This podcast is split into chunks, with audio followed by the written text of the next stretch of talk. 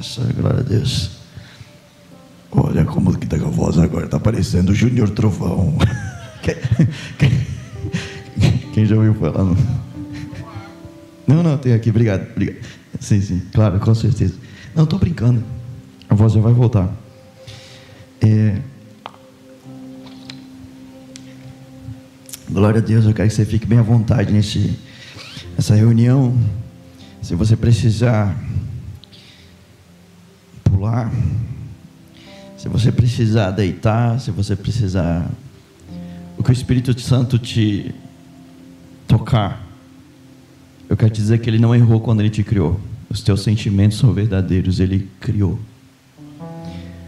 Você foi criado para a glória de Deus. Se você quiser flutuar, fica à vontade também, é verdade. Sabia que no, na, na Fundação Assembleia de Deus em Belém do Pará, aqui no Brasil, Belém do Pará, as pessoas flutuavam no poder de Deus? Eu gosto de dizer isso. Sabia disso? Flutuar. Começava, imagina, começava a orar e começar a flutuar. É. Não tem limites para o poder de Deus. E essa noite eu quero falar, é, eu até... estava ali com o Senhor ali, eu falei, meu Deus, eu já falei tanto sobre isso, mas cada vez que eu falo sobre Ele, sobre o meu amigo, sobre o Espírito Santo, eu quero essa noite trazer talvez um, um entendimento que talvez vai deixar de forma mais clara sobre o Espírito Santo na sua vida, sobre o relacionamento com o Espírito Santo, sobre intimidade com o Espírito Santo. Onde... no Quebrantados, eu estava falando a respeito de adoração, sobre o significado de adoração.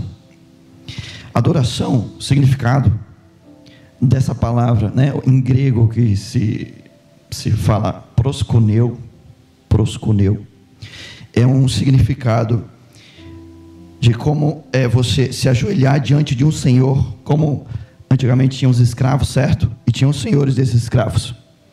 E você se ajoelha diante... Você tirou o, o... Você tirou o, o, o... Pode deixar ali, que senão eu vou... Você tirou alguma coisa aqui, não? Ou foi eu que me movi? Ah, desculpa, gente, sou bem de boa, tá? Então, assim, vocês... Desculpa aí, eu tô falando cara do sol, eu tô pregando. O significado de proscuneu é literalmente esse. Digamos que aqui seja um senhor. Você se prostra, você se... É, prostra até beijar os pés do Senhor. Beijar os pés. Esse é o significado literal de proscuneu. Esse é o significado de adoração. Você sabe que tem o louvor e também tem adoração. Louvor, o que que é? Louvar, elogiar. Eu posso falar para qualquer pessoa aqui, como você está bonito hoje, como você está, sabe, feliz, como você está... Eu posso elogiar como essa pessoa... Né, como você emagreceu, né, quem gosta de você, como você está mais forte, como você está mais bonito, você fez plástica, uau, né? Você pode elogiar qualquer pessoa, e nós elogiamos Deus, o nosso louvor nós elogiamos, nós dizemos, né, que Ele é um Deus de milagres, Deus de promessas, caminho no deserto. Isso é louvar a Deus. Só que o significado de adoração é ainda mais profundo, porque louvar, qualquer pessoa pode até louvar Deus, mesmo sem conhecer. Você pode pegar um político e louvar um político, elogiar. Você pode pegar uma pessoa, celebridade aí, você pode louvar, elogiar aquela pessoa, qualquer pessoa pode fazer isso. Mas a adoração é quando você se prostra diante de uma autoridade e você reconhece aquela autoridade. Então, quando você canta Deus de promessas, Deus de milagres, você não simplesmente está dizendo que Ele é um Deus de promessas, Ele é um Deus de milagres. Não, você está dizendo assim, você é o meu Senhor, e você é o meu Deus de milagres, você é o meu Deus de promessas, eu me submeto diante da tua autoridade. Isso é adoração. Só que o que eu quero trazer mais profundo essa noite, que eu não falei ontem, que adoração, eu quero, eu quero trazer mais profundo, que é também um beijo. Um dos significados de adoração é beijo, porque o, o, o escravo, ele beijava os pés do seu senhor. Beijo. E quando ocorre um beijo, né, entre marido e mulher, quem, quem é casado aqui? né? Quando marido e mulher se beijam, o que, que acontece? Ocorre uma transferência de fôlego, né? Saliva, bactérias. É, é verdade. Desculpa, eu vou falar a verdade. É uma transferência, é um beijo. Sabe, beijo, o que é um beijo? Beijo é um relacionamento. É daqui para lá e de lá para cá.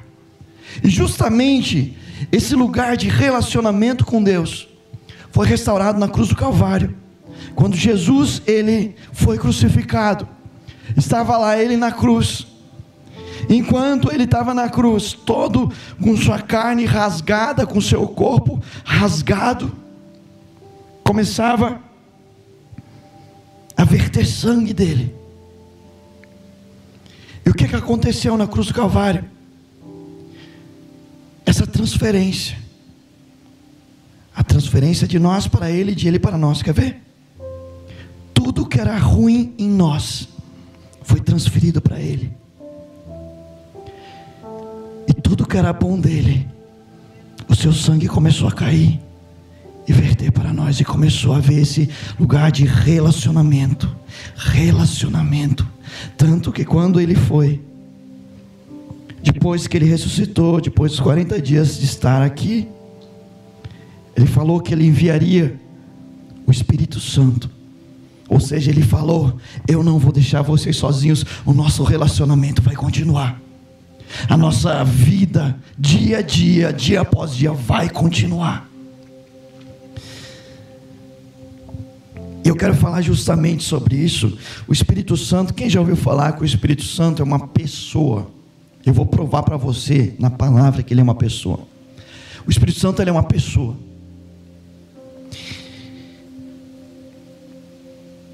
Eu quero trazer esse lugar, que nós entendamos essa pessoa. E a partir do lugar que nós entenderemos essa pessoa maravilhosa do Espírito Santo, você vai conseguir entender como acessar um lugar mais profundo de intimidade, intimidade com o Espírito Santo. Deixa eu perguntar uma coisa para você: como que gera intimidade com uma pessoa? Existe um fator, e sem esse fator você não consegue gerar intimidade. Como que você gera intimidade? Eu quero ver, quero ver o pessoal participar aqui. Eu quero que vocês me digam aqui, porque ninguém nunca acerta mesmo. É um fator da física, é um fator da matemática. Sem esse fator não tem como gerar intimidade com qualquer pessoa ou com o Espírito Santo. Hã? Fala alto aí. Iniciativa? Tudo bem. A iniciativa é interessante, mas você pode ter até iniciativa, mas se não tiver esse fator, você nunca vai gerar intimidade. Alguém mais me, me diz aí, o que, que é necessário para gerar intimidade com uma pessoa? Hã? Ai, não fala já, cara. Ninguém ouviu. Mas alguém berra aí, só para ter mais um errado aí, vai. Não é que tá errado, não é errado, mas só. Hã? Relacionamento também, mas sem, sem isso que ele falou ali, não tem como ter relacionamento, sabia? Diálogo. Interessante, mas sem isso, sem esse fator, não tem como ter diálogo. Hã? Ação é interessante, mas a ação é só um início. Não permanece se não tiver esse fator. Sabe que fator é esse? O Samuel já, ele já foi, já, já foi de, de primeira assim. Daí eu disse: não, peraí, né? O povo tem que pensar um pouco mais. Se eu disser logo de cara, o povo não vai pensar. Ninguém mais? Hã? Ah, você ouviu ele falando? Você não viu? Ah, sério? Ô, oh, glória, esse povo daqui, tá? É. Sabe que fator é esse? Você sabe o que, que tem ali atrás, ali, do lado da televisão? Existe um relógio ali atrás. Sem tempo. Tempo. Sem tempo não tem como ter relacionamento, não tem como ter diálogo, não tem como ter experiência com uma pessoa, não tem como ter nada. A intimidade só pode ser gerada quando você dedica tempo. Tempo, tempo e tempo com uma pessoa. E assim é com o Espírito Santo. Quanto mais tempo você cheirar com o Espírito Santo, quanto mais tempo você passar com o Espírito Santo, mais você vai criar intimidade com ele. Quer ver uma coisa? É, é, vou pegar o exemplo de novo do marido da mulher. Quando você viu que o marido, a tua esposa, pela primeira vez na vida, quem lembra a primeira vez que você viu o seu, o seu, o seu marido e sua esposa? Pela primeira vez na vida. Você lembra o dia exato? O que, que você pensou? Você, você sabia o que essa pessoa gostava de comer? Você sabia o que essa pessoa gostava de fazer? Você sabia quais eram os planos dessa pessoa? Você sabia todas essas coisas a respeito dessa... Você sabia? Hã? Não, né? Não sabia. Tudo que aconteceu naquele momento foi que você viu ele, viu ela e você pensou: é feio, mas vale a pena, vou tentar. É ou não é verdade? Cara, e você de repente foi lá, conversou, né? E aí, gatinha, tudo bem? Você começou um, uma conversa, começou algum diálogo. Daqui a pouco vocês começaram a conversar um pouco mais, começaram a viver um pouco mais juntos, né? De repente vocês foram para algum parque, alguma... ter tempo com aquela pessoa. Quer ver? Que parque que vocês têm aqui? Esse é algum parque que tem montanha-russa aqui perto? Em Ribeirão Preto não tem parque? Hã? Qual é o nome do parque? Hã? O... Gurilão? Quem já foi no Gurilão aqui? Tem, um, tem, tem uma montanha-russa lá? É para criança, né? Ó, lá, na minha, lá, lá, lá perto da minha cidade tem o Beto Carreiro. Quem já ouviu falar do Beto Carreiro? Lá tem umas montanhas-russas bem doidas, né? Aí você conheceu teu amigo, assim, você conheceu uma pessoa, você conheceu teu esposo, você conheceu uma, uma pessoa pela primeira vez na vida. Aí vocês disseram assim: vamos no Gurilão, ou vamos no Beto Carreiro. Aí vocês viram lá aquela montanha russa, né, do Gurilão, vocês, ah, legal, mas do Beto Carreiro vocês ficaram, ai que medo, não sei se eu vou. Vocês viram aquela montanha russa, vocês, vamos, vamos na montanha russa. Quando vocês foram pela primeira vez os dois na montanha russa, vocês não faziam ideia de como ia ser a reação de um e de outro. Vocês não sabiam, cara, se, se, se o teu amigo ele ia ficar de repente assim, né? Ou se o seu amigo de repente vai ficar doido, ou se o seu amigo vai ficar tipo...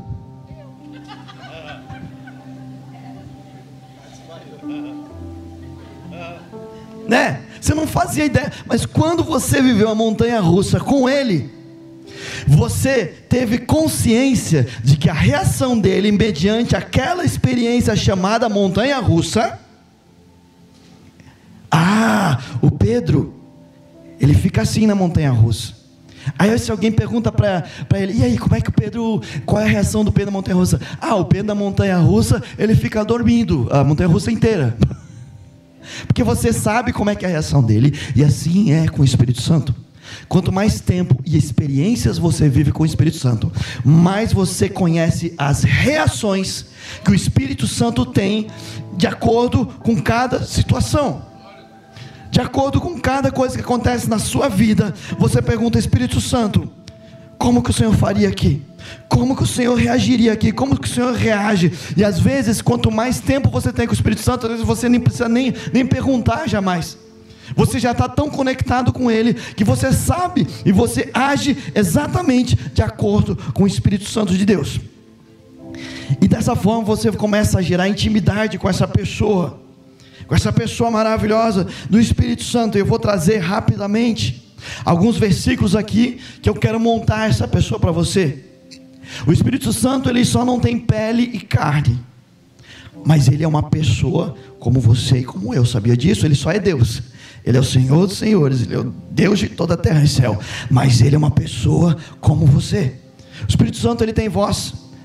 João capítulo dez, versículos de dois a cinco, João capítulo dez, versículos de dois a cinco, fala o seguinte: aquele que entra pela porta é o pastor das ovelhas, o porteiro abre-lhe a porta e as ovelhas ouvem a sua voz. Ele chama suas ovelhas pelo nome e as leva para fora. Depois de conduzir para fora todas as suas ovelhas, vai adiante delas e essas o seguem, porque conhecem a sua voz, mas nunca seguirão um estranho. Na verdade, fugirão dele, porque não reconhecem a voz de estranhos, né? Isso já rolou muito na internet. Você já deve ter ouvido um videozinho de uma pessoa qualquer chamando o rebanho de ovelhas. Quem já viu isso?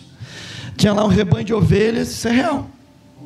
Aí uma pessoa qualquer começa lá e chamar as ovelhas, ei, ei, não sei, não sei que barulho que ela faz, ovelhinha, vem cá. As ovelhas nem dão bola. Aí chega um outro cara lá, com as vestimentas de pastor, e de repente ele faz um som lá, oh! E as ovelhas vão tudo. Isso é real, acontece no mundo real, as ovelhas reconhecem a voz de um só. E assim é, para nós reconhecermos a voz do Espírito Santo. Que aqui tem um parente, ou um amigo, ou uma pessoa que, que, é muito, que foi muito próxima de você, que já faleceu, um parente seu que já faleceu. Quem é que tem? Você conviveu anos com essa pessoa. A minha mãe faleceu em dois mil e treze, faz dez anos. Eu sei que vai ser com você assim também. Se a minha mãe ligasse nesse exato momento para o meu telefone, não tivesse nem identificador de chamada,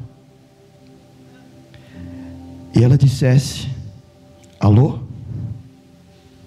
Na hora eu ia dizer, mãe, é você. Porque eu ia reconhecer a voz dela no primeiro momento, porque você convive com aquela pessoa por anos e anos e anos. Então não tem, quando uma pessoa liga para você, né, antigamente quando não tinha identificador de chamada era assim, né, no telefone, no telefone com fio, uma pessoa ligava para você e você não precisava nem perguntar o nome, porque você já conhecia a voz dela. E assim é com a voz do Espírito Santo. Tem tantas vozes no mundo, tantas coisas que tentam nos tirar dos planos de Deus, tantas uh, uh, uh, propostas que vêm para nós. A gente fica, Senhor, será que esse emprego é do Senhor? Será que esse emprego, essa proposta de emprego não é do Senhor? Será que eu faço isso? Será que eu faço aquilo? Tantas coisas que tentam vir para nos confundir, tantas vozes que vêm na nossa vida. Mas uma pessoa que ela convive dia após dia com o Espírito Santo, ela não tem dúvida. Quando o Espírito Santo fala, ela vai naquela direção, ela não duvida, porque ela sabe, ela conhece a voz do Espírito Santo, ela sabe discernir entre a voz de outros, entre a voz de outras coisas, entre a voz de demônios, entre a voz de outras pessoas carnais, e a voz que é a voz do Espírito Santo. Agora deixa eu perguntar para você, e você não precisa levantar a mão, quem enquanto se converteu ouvia a voz do Espírito Santo? E talvez por muito tempo, você não precisa levantar a mão, faz tempo que você já não mais ouve a voz do Espírito Santo falando com você, filho, faz isso, faz aquilo, filho, te dando direcionamentos, te chamando, filho, vem orar, filho, vem ler a palavra. O Espírito Santo, você sabe, quando o Espírito Santo fala com você, as coisas que ele fala com você, você sabe o que acontece quando uma pessoa começa a deixar de ouvir a voz do Espírito Santo. Eu vou usar esse exemplo aqui, como se ele estivesse aqui, nesse lugar, o Espírito Santo. E de repente você se converteu, e, e você começa a passar alguns anos com o Espírito Santo, de repente ele começa a falar para você, filho, vai lá no hospital tal e ora para aquela pessoa. E você diz assim, nossa, Espírito Santo, que loucura. Não, é meio doideira eu entrar no hospital assim. Como, como, como que o Senhor vai permitir? Eles não deixam eu entrar no hospital. Você dá um monte de desculpa, você fica inventando um monte de desculpa, você fica com aquilo o dia todo, e você não obedece à voz do Espírito Santo. No segundo dia, o Espírito Santo, ele fala para você, você está no seu, aqui tem ônibus em Brodowski? Tem, você está no seu ônibus indo para o emprego, quem vai de ônibus para o emprego aí? Você está no seu ônibus indo para o emprego, aí de repente o Espírito Santo fala para você, filho, fala do meu amor para essa mulher que está em depressão, E você fala, meu Deus, que vergonha, aqui no meio do ônibus, o que, que vão, né? Se eu começar a falar com essa pessoa aí, essa pessoa me rejeitar, e você não vê a hora, quem já aconteceu isso? Não vê a hora de chegar o ponto para você descer, para se livrar daquela, daquele peso que o Espírito Santo está falando, está pedindo para você. Cara, você está lá. No terceiro dia, o Espírito Santo, ele fala para você, filho, você está no seu trabalho, ele fala, filho, ora pela perna daquela pessoa, e você pensa, meu Deus, aqui no meio do trabalho, não, eles não deixam fazer isso no trabalho, você dá um monte de desculpa, aí o Espírito Santo, não, ora na hora, na hora, do, na hora da, da folga, aí você fica dando, não, mas que vergonha, não, isso não acontecer nada, né? Deixa eu dar um parênteses sobre cura aqui, quando você ora sobre uma pessoa e a pessoa não é curada, sabe o que você faz? Você ora de novo. Isso eu aprendi novamente em Lakeland, dois mil e seis, Lakeland, Flórida. Nós ah, acompanhamos pela internet, e o Todd Bentley, ele orava para a pessoa ser curada da cegueira, por exemplo, e nada acontecia, ele orava de novo, e nada acontecia, orava de novo, sem, sem se preocupar, sem com vergonha de, ah, que vão pensar de mim, ele orava de novo, orava, de repente, uau, eu estou vendo! Então, isso é um treino, ore até que aconteça. Claro que você não precisa ficar o dia todo orando, né? Vai vários dias, e, mas mantenha a tua fé. Mas nesse exemplo aqui que eu estou dando, você simplesmente disse, Espírito Santo, que vergonha, não vou fazer isso não. Quarto dia, o Espírito Santo fala com você, filho, vai lá e faz aquilo. Vai lá. No quinto dia, o Espírito Santo fala para você, filho, sexto dia, o Espírito Santo continua falando com você.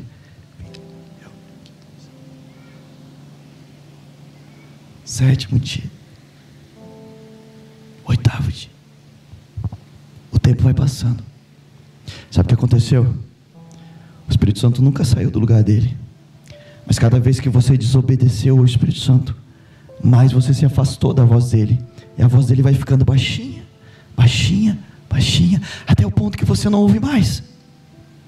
Como que você volta? Como que você consegue voltar a ouvir a voz do Espírito Santo? É uma das coisas mais simples que você pode fazer. É você, talvez se você quiser, faça nesse momento, e você ora para o Espírito Santo, Espírito Santo, me perdoa por ter deixado de te obedecer, me perdoa por ter deixado de ouvir a tua voz, por ter de, te, te deixado de lado quando tu me pedisse alguma coisa.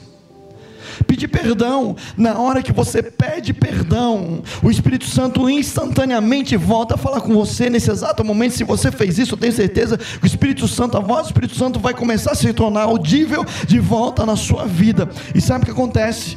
Aí no primeiro dia que você volta a ouvir a voz do Espírito Santo, o Espírito Santo fala com você, fala do meu amor para essa pessoa, e você vai lá e você fala do amor dele para aquela pessoa, e aquela pessoa se converte, ou ela não se converte, não importa, você obedeceu a voz do Espírito Santo, mas você fica com aquela convicção, meu Deus, que bom, eu obedeci a voz do Espírito Santo.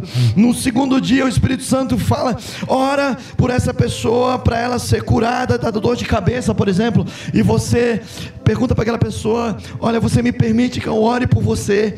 Aí a pessoa diz, não, você é crente? Não, tudo bem, pode orar. Aí você ora para aquela pessoa, e daqui a pouco a pessoa diz, nossa, eu não estou sentindo mais nada, e você, uau, esse negócio de obedecer ao Espírito Santo funciona, e você começa a obedecer, tanto, tanto cada vez mais ao Espírito Santo, que você começa a voltar, e ouvir cada vez mais, a ponto de que um dia, já não é mais o Espírito Santo falando com você, a ponto de que você já está tão na centralidade do Espírito Santo falando através da sua vida, que já não é mais você, é o Espírito Santo falando através da sua boca. É Ele usando a tua boca para profetizar para outros, é Ele usando a tua boca para pregar para outros, é o próprio Espírito Santo falando com, através da sua vida, para que muitas pessoas venham se converter a Jesus Cristo, para que o seu reino seja estabelecido nessa terra. Segundo ponto que eu quero trazer para você, o Espírito Santo, ele tem um olfato, ele sente o cheiro. Segunda Coríntios, capítulo dois, versículo quatorze e quinze. Mas graças a Deus, que sempre nos conduz vitoriosamente em Cristo por nosso intermédio, exala em todo lugar a fragrância do seu conhecimento, porque para Deus somos o aroma de Cristo entre os que estão sendo salvos e os que estão perecendo. Você sabe que nós somos a fragrância do conhecimento de Cristo. Você sabe o que quer dizer isso? Quanto mais intimidade você tem, quanto mais você se aprofunda na palavra, quanto mais você se aprofunda em oração, mais a sua vida começa a exalar uma fragrância, começa a exalar o cheiro, começa a exalar o perfume do Espírito Santo, a ponto de quando você entrar numa sala, as pessoas percebem, parece que alguma coisa mudou. Quando esse cara entrou, parece que alguma coisa mexeu aqui, eu não sei, ficou tudo tanta paz, e de repente elas olham para você e elas perguntam o que que você tem. Você pode testemunhar a respeito de Jesus. Então elas conhecem a Jesus. Você é, é esse perfume. Quem já teve a experiência de sentir o perfume do Senhor em algum ambiente? Perfume mesmo, eu estou falando perfume assim, sabe, ele andar em um lugar e você sentir que ele se aproximou e o perfume se torna mais forte. Daqui a pouco ele começa a andar para outro lugar e o perfume se torna um pouco mais fraco e ele começa a se movimentar. Amém? Levanta bem alto a mão quem já teve essa experiência. Eu quero que vocês saibam que isso é possível, sentir o perfume do Espírito Santo em algum lugar. Então ele tem voz, ele tem olfato, o Espírito Santo, ele tem olhos. Em segunda Crônicas capítulo dezesseis, versículo nove, afinal quanto ao Senhor, os seus olhos contemplam toda a terra, para revelar-se poderoso para com aqueles cujo coração é plenamente dele. Ontem eu contei uma experiência no Quebrantados, mas eu creio que a maioria não está aqui, né? Porque os quebrantados hoje estão quebrantados da cama. É, não é verdade? A maioria dos quebrantados estão tudo quebrantadinho na cama. Está tudo quebrado. É, além de quebrantado, está tudo quebrado. Deixa eu contar uma experiência que eu tive para vocês em dois mil e três. Seminário de Adoração, Fogo e Glória, com David Kinnan. Quem conhece aqui David Kinnan? Quem já ouviu falar? dois mil e três, lá na minha cidade que eu nasci, Blumenau, Santa Catarina. Já visto um, um cartaz, seminário, escrito Seminário de Adoração, Fogo e Glória. Quando eu vi aquele cartaz cheio de fogo assim, sabe, o meu coração queimou. Estava desenhado fogo assim no cartaz. Eu já era músico, então de adoração já fiquei doido, né? Fiz a minha inscrição para aquela conferência. Eu cheguei lá sexta-feira à noite, começou a inscrição, começou a conferência, sexta-feira à noite, foi muito bom. David Kinnan estava lá, ele começou a cantar umas músicas que há vinte anos atrás ninguém conhecia, né? Mas é, é, eu lembro dessa, dessa cena, chegando no lugar e ele estava justamente cantando essa música assim, estou voltando, a essência da adoração, e a essência és tu. A essência és tu, Jesus. Oh, me perdoa pelo que eu fiz dela, quando a essência és tu, a essência és tu, Jesus. E aquela noite, naquele clima, naquele culto, ele tinha convidado um pastor, que um missionário que andava aí pelos países latinos, ele pregava em muitos países latinos. Aquela noite ele trouxe uma palavra para nós e ele falou sobre o poder da palavra da criação, a palavra, o poder da palavra da criação, e ele trouxe para nós o entendimento lá do começo, Gênesis um, quando Deus disse, eu vou fazer a piada de novo, vamos ver se vocês vão rir, quando Deus disse, haja luz e ageu. Tá bom, tá muito velha essa piada, não adianta. Eu tenho que aposentar essa piada. Agora eu cheguei à conclusão que eu tenho que aposentar. Mas quando o Senhor disse, façamos o homem a nossa imagem e semelhança, a nossa imagem e semelhança, ele nos explicou que ali em Gênesis existe uma parte em que diz que o Espírito de Deus pairava sobre as águas. Então aqui, então aqui está uma parte da nossa, que é o Espírito Santo. E depois ele, ele mostrou que quem era a próxima pessoa, era Deus, aquele que estava dando as ordens. E daí então ele trouxe o entendimento de que Jesus estava na criação, e o Jesus está implícito em Gênesis, na palavra haja, no verbo. Tanto que você vai ver em João capítulo um, que no início era o verbo. No início, e o verbo se fez carne. Através do verbo, tudo que existe se fez, e sem ele nada do que se fez existiria. Então ele nos explicou que esse poder que existe na palavra, quando nós atraímos esse poder sobre nós, o Senhor começa a criar coisas dentro de nós.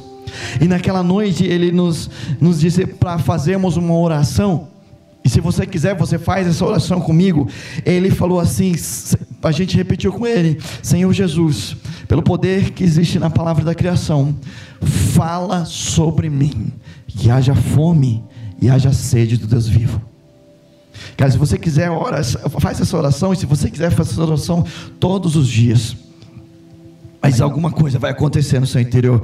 Se quiser, repete comigo: Senhor Jesus, pelo poder que existe na palavra da criação, a saber, Jesus Cristo, fale essa noite sobre mim, que haja fome e haja sede do Deus vivo e verdadeiro.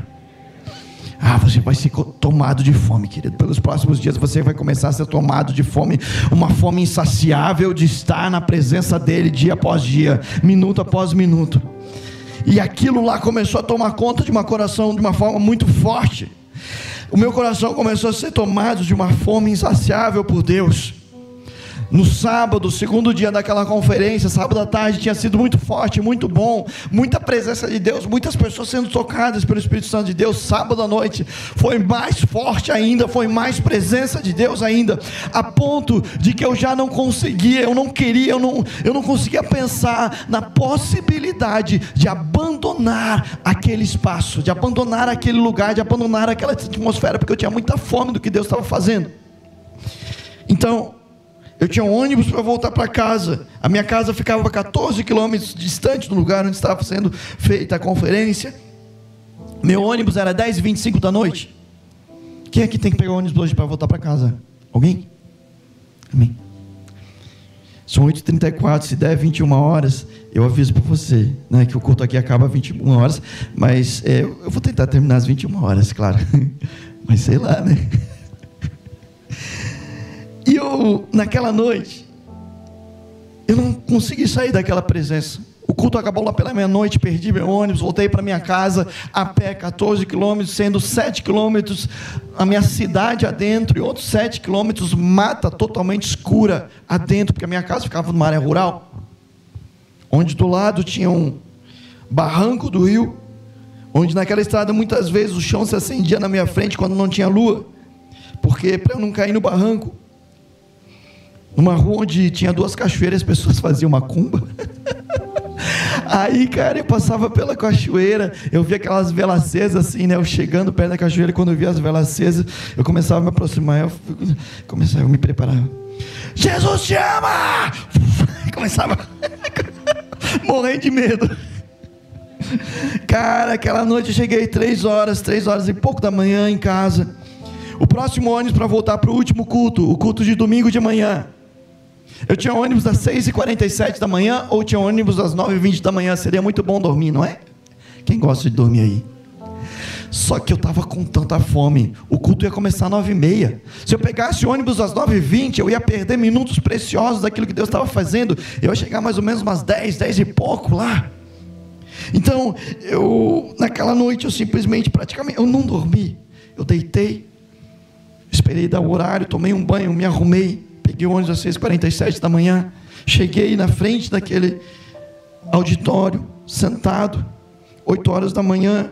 Daqui a pouco chega o pessoal da organização, abre o auditório, nove e meia chega o David com a sua banda, o David começa a tocar, e eu tenho que falar para vocês, porque eu já tentei lembrar algumas vezes, mas eu não faço ideia se ele chegou a cantar alguma canção, porque a hora que ele começou a tocar, a glória de Deus começou a encher aquele salão naquele domingo de manhã de uma forma tão poderosa, que ninguém conseguia ficar inerte à presença de Deus. Não havia uma alma sequer que não estivesse quebrantada, que não estivesse chorando, que não estivesse se movimentando, se expressando, caído no chão, babando na presença de Deus, uma presença avassaladora que tomou conta, um Shekinah, um verdadeiro, uma glória avassaladora que tomou conta daquele culto de domingo de manhã. E de repente eu, com as minhas mãos levantadas, tentando permanecer de pé, o meu corpo começou a formigar. E de repente eu comecei a ficar mole. Uma presença começou a tomar conta da minha vida. Enquanto havia aquele, aquele auê, aquele de adoração, você ouve, né? Um som de avivamento, um monte de gente orando, um monte de gente se arrependendo e mudando de vida. Cara, de repente eu não aguentei, eu sentei na cadeira. Daqui a pouco, a presença de Deus foi tomando tanto conta de mim que eu estava tão mole, eu já não tinha mais quase que força, eu escorreguei da cadeira, uma cadeira como essa, só que era branca, exatamente como essa, só que era branca, escorreguei da cadeira, bati com a minha cabeça no chão. No momento que eu bati com a minha cabeça no chão, a minha visão se abriu. Quando eu pá, bati, de repente, ali no céu, até perto, ali no céu, eu tive essa visão, eu vi os olhos de Jesus, por três horas sem parar, Três horas sem parar, eu nunca chorei tanto na minha vida. Três horas, se eu abrisse os meus olhos, ou se eu fechasse os meus olhos, os olhos dele continuavam olhando para mim. E como era como se fosse um jovem assim, como se ele estivesse rindo e chorando ao mesmo tempo, os olhos meio que lacrimejando, tinha momentos em que ele dava gargalhada, se percebia pelos olhos, e se alegrava sobre a minha vida, enquanto eu chorava copiosamente na presença do Espírito Santo de Deus, na presença daquela visão, como se ele me conhecesse desde antes de eu nascer, como se ele soubesse todo o meu futuro, e para onde eu vou, ele sabia tudo naquele exato momento. É uma coisa absurda, absurda, que você não tem noção. Ele te conhece completamente, cara. E por três horas eu fiquei olhando para aqueles olhos. Depois daquele dia, naquele domingo de manhã, a minha vida de relacionamento, a minha vida de adoração jamais foi a mesma. Eu não consegui mais ser a mesma pessoa em adoração. Mas naquele domingo de manhã, uma coisa intrigou o meu coração. Quem aqui já teve uma visão de Jesus? Alguma visão? Levanta a mão, por favor, levanta bem alto para que as pessoas vejam que isso é real. Você pode ver Jesus, você pode ver Deus, mas você vai ter que morrer, porque ninguém pode ver Deus se não morrer para a própria carne, cara. Naquele domingo de manhã, uma coisa me intrigou. Pela genealogia, pelo que eu conhecia, Jesus era judeu. Jesus é judeu, não é? Judeu, judeuzão. E eu sabia que os seus olhos, a cor dos seus olhos, deveriam ser escuros, uma cor escura, castanho escuro, castanho marrom. Só que naquele domingo de manhã, cara, isso me intrigou. O que eu vou falar para você não está na Bíblia, não, é uma, uma experiência pessoal minha. Se você quer, você pega para você, não está na Bíblia. Mas naquele domingo de manhã, a cor que eu vi nos olhos dele eram azuis. Três horas, aqueles olhos azuis olhando para mim, e até hoje eu lembro daqueles olhos, sem parar. Só que eu fiquei intrigado, porque como é que eu vou falar para as pessoas que eu vi os olhos de Jesus? Como que eu vou explicar, se toda a genealogia diz que seus olhos eram escuros? E por alguns dias eu fiquei intrigado com isso aí, mas eu não tinha dúvida que eu tinha visto, visto Jesus. Quando você vê Jesus, você não duvida, não tem como você duvidar. Não tem como. Deseje isso, almeje isso, deseje isso agora. Até que, alguns dias depois, chegou ao meu conhecimento um, um, um estudo xerocado, um xerox, que falava sobre, era um estudo que falava sobre fogo. E naquele estudo, ele dizia que na física, o fogo, ele, de acordo com a sua temperatura, ele muda de cor. De acordo com a sua temperatura e de acordo com a sua pureza, ele muda de cor. Então tem uma escala, eu não lembro da escala exata agora, é, vamos dizer assim, amarelo, é, a laranja, vermelho, branco, mais ou menos assim. Só que uma coisa me tocou naquele estudo. No final daquele estudo, Dizia assim: porém a cor mais quente do fogo é azul, e os seus olhos são como fogo. Os seus olhos são como fogo. Ele está olhando para você nesse exato momento, querido. Os seus olhos são como fogo. Ele está olhando para você. Sabe, eu fiquei tão tomado por essa revelação naqueles dias. Um adolescente de quinze anos tomado por uma revelação de que os seus olhos eram como fogo. Eu comecei a andar pela minha cidade depois que eu saía da escola e começava a olhar para o céu e perguntar: Senhor, então me explica por que que o céu é azul. Eu sei que a ciência vai te dizer qualquer outra coisa, tá certo, a ciência ela tem a sua explicação, glória a Deus pela ciência, mas na mesma hora que eu perguntei: Senhor, me diz por que que o céu é azul, veio essa palavra de segunda Crônicas capítulo dezesseis, versículo nove: afinal, quanto ao Senhor, os seus olhos estão sobre toda a terra, para revelar-se poderoso para com aqueles cujo coração é plenamente dele. Então, toda vez que eu olho para os céus, eu sei que eu estou olhando para a íris dos olhos de Jesus. Ele não tira os olhos de você um minuto sequer. Ele não tira os olhos da sua adoração. Ele não tira os olhos de você enquanto você está pecando. Ele chora, mas ele permanece olhando para você. Quando Pedro tinha negado Jesus três vezes, isso está em Lucas capítulo vinte e dois, sessenta a sessenta e dois, aquele momento Jesus passa exatamente quando Pedro tinha acabado de negar pela terceira vez, todo ensanguentado. Ele olha para Pedro, e a palavra diz que Jesus fitou os olhos em Pedro. Naquele momento Pedro chorou amargamente, porque eram os olhos que conheciam tudo, que sabiam de tudo, e não tem como fugir de seus olhos. O Espírito Santo de Deus, ele tem tato. Sabia que ele tem tato? Ele pode se fazer sentido. Quem já teve essa experiência de sentir o Senhor te tocar fisicamente? Alguém já teve essa experiência? Levanta bem alto, quero que as pessoas vejam isso. Mateus capítulo oito, versículo de dois a três, um leproso aproximando-se adorou Jesus de joelhos e disse: Senhor, se quiseres podes purificar-me. Jesus estendeu a mão, tocou nele e disse: quero, seja purificado. Jesus imediatamente, e ele foi purificado da lepra. Jesus tocou naquele homem, mas quem habitava em Jesus? Quem? O Espírito Santo. O Espírito Santo, ele naquele momento ele usou a matéria que havia no corpo de Jesus para se fazer sentido na vida daquele homem fisicamente. Então o Espírito Santo, ele pode se fazer sentido fisicamente. O Espírito Santo, ele tem paladar, ele sente o sabor. Salmos capítulo cento e dezenove, versículo cem, é, capítulo cento e dezenove, versículo cento e três: como são doces para o meu paladar as tuas palavras, mais que o mel para a minha boca. O Senhor se preocupa em fazer da sua palavra doce, a sua palavra saborosa. A palavra do Senhor diz que nós somos a luz do mundo e o quê? E o sal da terra. Agora, uma coisa in, incrível, é, isso até viralizou muito, um pregador desses aí famosinho aí, sabe, esse famoso aí, você deve ter visto, não sei, em algum lugar. Se você não viu, vou te falar agora, qual que é a, a finalidade do sal, qual é a principal finalidade do sal, porque tem várias, né? Hã?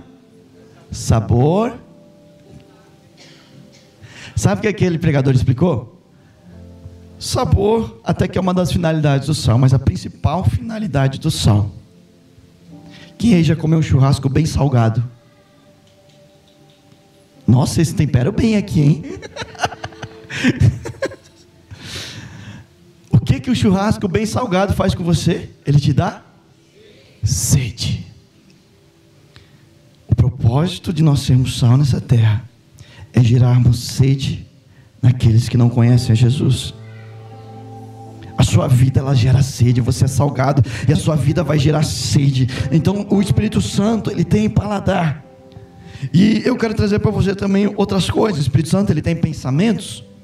Vamos montar bem certinho essa pessoa. Jeremias capítulo vinte e nove, versículo onze: porque eu bem sei os pensamentos que penso de vós, diz o Senhor, pensamentos de paz e não de mal, para vos dar o fim que esperais. Então ele pensa bem de você. Quando você pecou e você acha que o Espírito Santo está pensando: ah, aquele cara mal, aquele cara, eu vou castigar aquele cara. O Espírito, não, o Espírito Santo, ele não está pensando isso não, querido.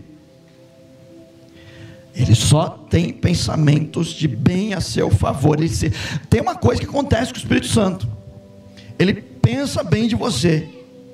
Você pode ter pecado, você pode ter feito... Ele pensa bem de você, mas quando você peca, o que acontece com o Espírito Santo? Eu quero trazer para você Efésios capítulo quatro, versículo trinta. O Espírito Santo, além de ter pensamentos, pensar a seu respeito, o Espírito Santo, ele tem sentimentos. E é isso que acontece. Ele continua pensando bem de você. Ele não fica te amaldiçoando. Ele fica pensando bem de você, mas quando você peca, fala o seguinte: e não entristeçais o Espírito Santo de Deus, no qual estáis selado para a nossa salvação. O Espírito Santo, ele tem sentimentos. Será que você conecta, consegue conectar o Espírito Santo como sendo realmente uma pessoa, um amigo que você pode se relacionar dia após dia? Então, quando você peca, ele se entristece. Quando você não obedece, ele se entristece. Só que tem uma coisa boa nesse versículo: ele tem sentimentos. E se o Espírito Santo pode se entristecer, ele também pode se alegrar. Então o Espírito Santo, ele tem sentimentos, ele se alegra sobre a tua vida.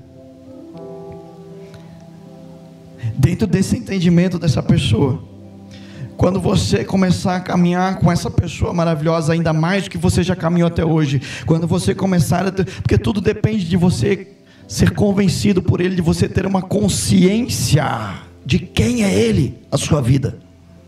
Tudo depende disso. Às vezes nós não temos uma vida devocional mais profunda porque nós não temos consciência de quem é ele na sua vida.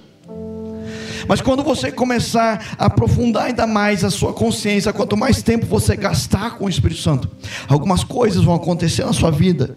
Eu vou rápido aqui, nós temos pouco tempo. Mas uma das coisas que vai acontecer vai ser mudança de pensamento. Atos capítulo quatro, versículo treze, fala o seguinte: então eles, vendo a ousadia de Pedro e João, informados de que eram homens sem letras e indoutos, perceberam que eles haviam estado com Jesus. Quem aqui tem é, é, é, a mania de conviver com alguém, por exemplo, que é do Nordeste, e uma semana depois você já está falando a gente e nem percebeu? Quem aqui pega o sotaque das outras pessoas? Quem aqui conhece, é coisa de convivência. Quem aqui conhece filhos adotivos, adotivos, adotivos, que hoje são extremamente parecidos com os próprios pais adotivos? Quem já teve essa experiência? Porque quando você convive com uma pessoa, você se torna parecido com aquela pessoa. E o que aconteceu aqui com Pedro e João era que Pedro e João, eles tinham convivido com Jesus, e a convivência com Jesus começou a mudar o pensamento deles, e começou a transformar eles, que eram homens indoutos, que não sabiam, que não tinham estudo, eles que não tinham letras, eles que não sabiam falar. De repente eles se tornaram que homens ousados, como Jesus era ousado. Eles disseram: esse cara aí está com o mesmo sotaque de Jesus, esse cara aí está falando igual a Jesus, esse cara aí está com o mesmo jeito de Jesus, ele só pode ter estado na presença de Jesus. Imagina o dia que você começar a andar por Brodowski, por São Paulo inteira, e as pessoas disserem: cara, esse cara aí é muito parecido, será que é Jesus mesmo? Não, esse cara não, é Jesus? Não, quem é? Não, não, é o Pedro? Não, é Jesus? Não, ai meu Deus, não é Jesus. Você ser confundido com Jesus, as pessoas verem Jesus mais em você do que você mesmo. Outra coisa que a intimidade que o Espírito Santo vai trazer na sua vida: discernimento. Atos capítulo dezesseis, versículo de dezesseis a dezoito. E aconteceu que, indo nós à oração, nos saiu ao encontro uma jovem que tinha espírito de adivinhação, a qual, adivinhando, dava grande lucro aos seus senhores. Esta, seguindo a Paulo e a nós, clamava dizendo: estes homens nos anunciam o caminho da salvação, são servos do Deus Altíssimo. Isso fez ela por muitos dias, mas Paulo, perturbado, voltou-se e disse ao Espírito: em nome de Jesus Cristo, te mando que saias dela. E na mesma hora saiu. Quando você se aprofundar ainda mais com o Espírito Santo, quem se aprofunda com o Espírito Santo sabe disso, você começa a ter discernimento. O que é discernimento? É você saber separar uma coisa de outra coisa. É você separar o lado direito do lado esquerdo. É você separar a cor verde da cor branca. É você saber separar o certo do errado. E aqui aconteceu isso, Paulo e Silas indo todo dia à oração, e então uma menina ficava no caminho, e todos os dias, quando Paulo e Silas passavam, ela dizia e berrava em alta voz: eis aí, servos do Deus Altíssimo, que nos anunciam o Evangelho da salvação. E todos os dias Paulo e Silas indo à oração, e todos os dias ela falava isso. Eu pergunto para você, aquela menina estava falando alguma coisa errada? Servos do Deus Altíssimo que nos anuncia o Evangelho da salvação. Não, ela não estava falando nada errado. Por que que de repente chegou um certo dia que Paulo voltou, virou-se para aquela menina e disse: em nome de Jesus te ordeno que saias dela, espírito mau. E aquele espírito saiu. Porque aquela menina estava sendo usada para tentar trazer orgulho no coração de Paulo e Silas, para tentar transformar eles. Olha aí, ó, estão nos reconhecendo como nós somos servos do Deus Altíssimo. Ai, ai, ai, ai, ai. Oh, nós somos. Aquela menina estava sendo usada, e na mesma hora ela estava falando algo certo. Mas Paulo, toda vez que ele passava, ele, ele ouvia assim: hum, essa voz aí está distorcida, essa voz não é a voz do meu Senhor, essa voz aí não é a voz do meu Espírito Santo amado, não é, não é. Até que um dia ele passou e ele percebeu: essa voz aí é a voz de demônio, em nome de Jesus te mando que saias dela. Quantas vozes, né? Como eu digo, você quer comprar um carro novo, você não quer comprar um carro novo, troca o meu carro, não troco, saio do aluguel, não saio, compro uma casa, não compro, troco de emprego, não troco. A palavra fala que a paz de Deus é o juiz do teu coração. Então quando você vai diante do Espírito Santo, diante do Espírito Santo, tu, você coloca aquela sua dúvida, a paz de Deus começa a entrar no seu coração, se aquilo é de Deus ou se não é de Deus. E se não for de Deus, não vai te dar paz. E se não for de Deus, aquilo lá, você simplesmente vai discernir que aquilo não é do Senhor. Outra coisa que a intimidade que o Espírito Santo vai trazer na sua vida, vai trazer poder, vai trazer unção, poder, unção. Deixa eu dar um parênteses aqui para você entender profundamente o que que significa unção. O significado literal de ungir. Esse, essa história vai, vai elucidar de uma forma muito fácil para você entender sobre unção. Os pastores das ovelhas, eles costumam pegar azeite aromático e costumam esfregar sobre as ovelhas. Por quê? O significado literal de ungir é esfregar. Isso é ungir, esfregar, azeite. Esfregar, esfregar, esfregar. É isso. Então os pastores, eles esfregam azeite na lã das ovelhas. Por que que eles fazem isso? Porque quando as ovelhas, elas estão no, no, no campo, as moscas começam a chegar perto delas, as moscas entram nos ouvidos das ovelhas, depositam ovinhos, aqueles ovinhos começam a se multiplicar ali dentro, começa a dar bactéria que entra na mente das ovelhas. Olha como é isso espiritual. E as ovelhas então vêm a falecer. A maioria das vezes que você ler azeite na Bíblia, grave isso, a maioria das vezes você ler a palavra azeite na Bíblia, está se referindo ao Espírito Santo de Deus. Azeite é uma simbologia do Espírito Santo de Deus. Nessa nossa história, quem são as ovelhas? As ovelhas somos nós. Nessa nossa história, quem é o pastor? O pastor é Jesus. Nessa nossa história, quem são as moscas? Satanás e seus demônios, Beelzebu, senhor das moscas. Então perceba uma coisa: quando você está esfregado com o Espírito Santo, quando você está encharcado do azeite do Espírito Santo, onde você estiver, a sua vida vai exalar um poder tão forte que os demônios, as moscas não vão permanecer onde você estiver, e a sua vida vai exalar poder a ponto de que aquelas moscas, aqueles demônios comecem a ir embora. Isso é poder de Deus sobre a sua vida. Você está cheio, encharcado da unção do Espírito Santo. Então essa unção, esse poder, você poderia fazer com a sua própria carne? Não. Só com o poder do Espírito Santo que você pode expulsar demônios. Carne nenhuma pode expulsar demônio. Então, unção é um poder que Deus derrama sobre você para fazer coisas que humanamente são impossíveis. Por exemplo, você impor as mãos sobre uma pessoa e ela ser curada de câncer. Humanamente ninguém consegue fazer isso. O médico, ele consegue, com todo o seu estudo, ele consegue fazer quimioterapia, ele consegue fazer uma cirurgia e tirar o tumor daquela pessoa, ele consegue fazer isso. Mas você impor as mãos sobre uma pessoa e um, um, dois, três dias depois ela ir no hospital, lá ir num laboratório, fazer um exame de imagem e aquele tumor que existia antes simplesmente desaparecer. Humanamente impossível. E o que, que é o poder de Deus dentro da sua vida para fazer coisas que humanamente são impossíveis? Isso aconteceu aqui com Paulo e Silas. A continuação dessa história, depois que Paulo e Silas expulsaram o demônio daquela menina, os donos daquela menina ficaram muito preocupados, ficaram muito bravos, porque aquela menina era uma escrava, então eles ganhavam dinheiro em cima dela.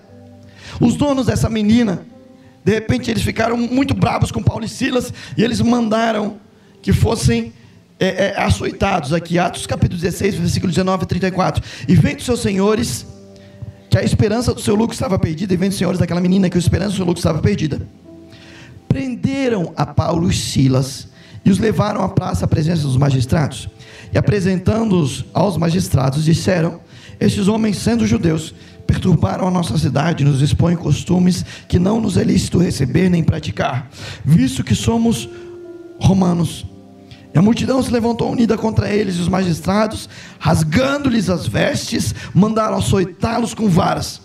E havendo-lhes dado muitos açoites, os lançaram na prisão, mandando o carcereiro que os guardasse com segurança, o qual, tendo recebido tal ordem, os lançou no cárcere interior, e lhes segurou os pés no tronco. E perto da meia-noite, Paulo e Silas oravam e cantavam hinos a Deus, e os outros presos os escutavam. E de repente sobreveio um tão grande terremoto que os alicerces do cárcere se moveram, e logo se abriram as prisões de todos.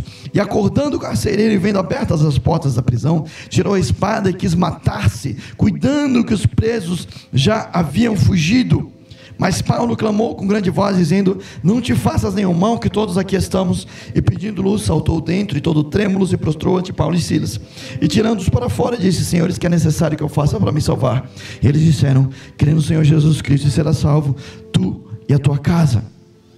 Então, nessa situação, Paulo e Silas, eles foram à presença dos doutores daquela época, inventaram mentiras sobre eles, que eles estão expondo costumes que não é lícito para os romanos fazerem, inventaram um monte de mentira, rasgaram as vestes de Paulo e Silas, açoitaram o corpo de Paulo e Silas,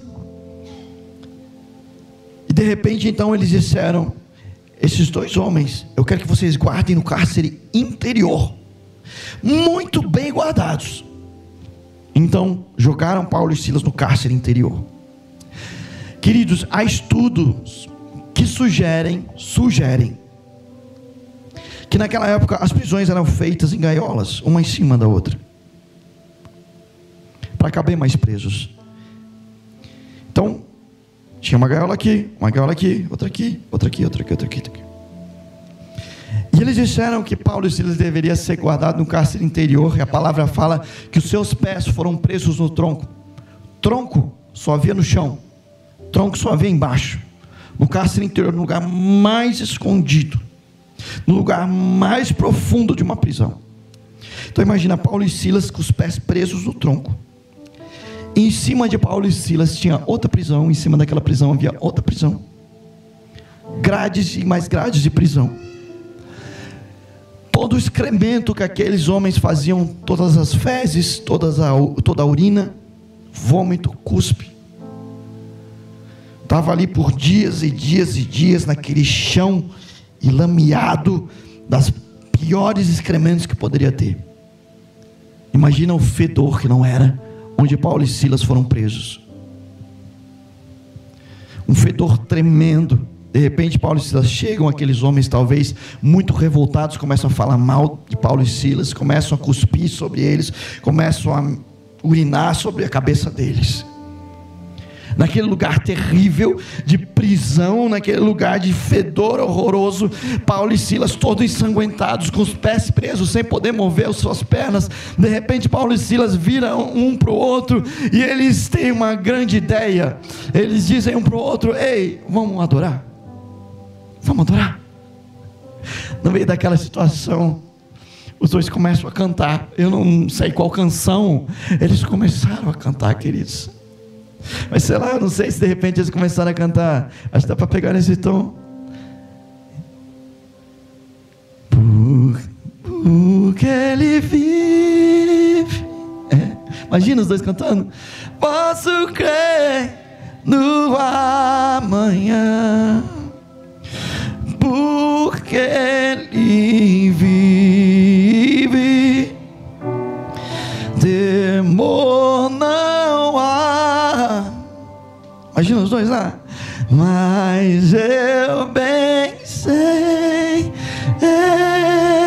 eu sei que a minha vida está nas mãos do meu Jesus, que vivo está. Imagina os dois começam a cantar lá. Enquanto eles cantam, porque Ele vive, os presos começam a ouvir aquele som de adoração. Posso crer no ar. E os dois lá no meio daquela sujeirada toda, cara, os presos começam a parar de cuspir sobre eles, porque Ele vive. Cara, de repente o chão começa a se movimentar. Vocês estão ouvindo? Bem na hora. Ah, bem na hora, cara. Isso é profético, hein? Isso é profético. Quando vocês começarem a adorar, o chão vai tremer a ponto de, nas cadeias, as pessoas começarem a cair, queridos.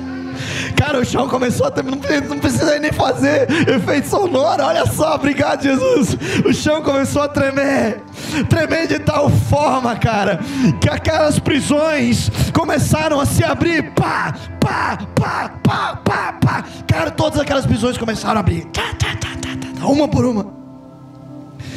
De repente, o carcereiro, ele acorda, ele já estava dormindo, era meia-noite, meia-noite e pouco, ele estava lá, né, provavelmente numa posição de carcereiro, sentado numa cadeira com os pés por alto.